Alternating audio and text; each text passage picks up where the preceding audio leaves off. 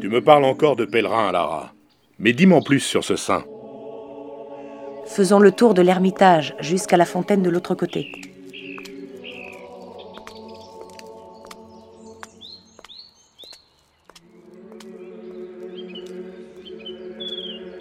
Nous sommes vraiment ici sur les lieux de l'histoire. Je vais plutôt demander à Nathalie de nous la raconter. Elle doit savoir mieux que moi. Roland, elle approche. Chut. Bonjour Nathalie.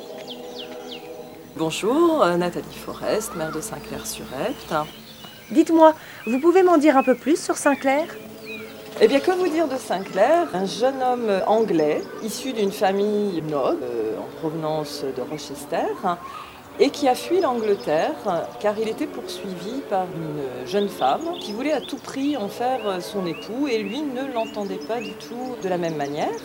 Il a donc quitté son Angleterre natale et il est venu se réfugier en France où après un certain nombre d'escales et de petits périples, il est arrivé à Saint-Clair. Et il y a édifié son ermitage où il a vécu avec son disciple Saint-Cyrin. Juste ici alors Ah, c'est émouvant. Même si on sait que les vies des saints sont toujours plus ou moins véridiques. Mais n'est-ce pas aussi ce qui fait leur charme? Mais là, il n'est pas encore saint, alors euh, que lui arrive-t-il ici? Il commençait à être tranquille loin de cette jeune femme lorsque un jour, commandité par cette femme, des soldats à notre époque, on dirait presque des tueurs à gages, sont venus le retrouver et lui ont demandé s'il connaissait euh, Saint-Clair. Dans un premier temps, il l'a nié. Et juste après, pris d'une certaine forme de remords, il a reconnu qu'il était clair, puisqu'il n'était pas saint encore à l'époque.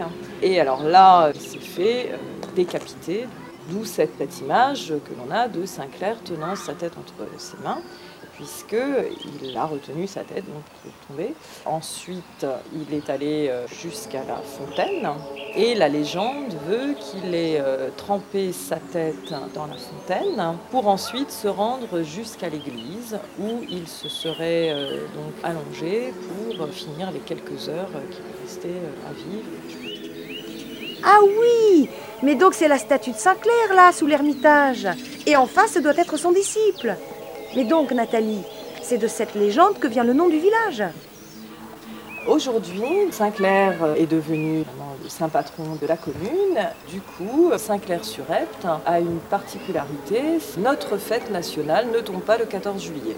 En revanche, notre fête, c'est le 16 juillet, en mémoire de Saint-Clair. Il est dit une messe à l'église Saint-Clair. Ensuite, personne présente à la messe, mais également rejointe par pratiquement l'ensemble du village, se dirige depuis l'église jusqu'au secteur de, de l'Ermitage en procession. Et il est fait une première euh, halte au niveau de la fontaine, puis ensuite à la chapelle. À nouveau, il est dit une prière euh, en l'honneur de Saint-Clair.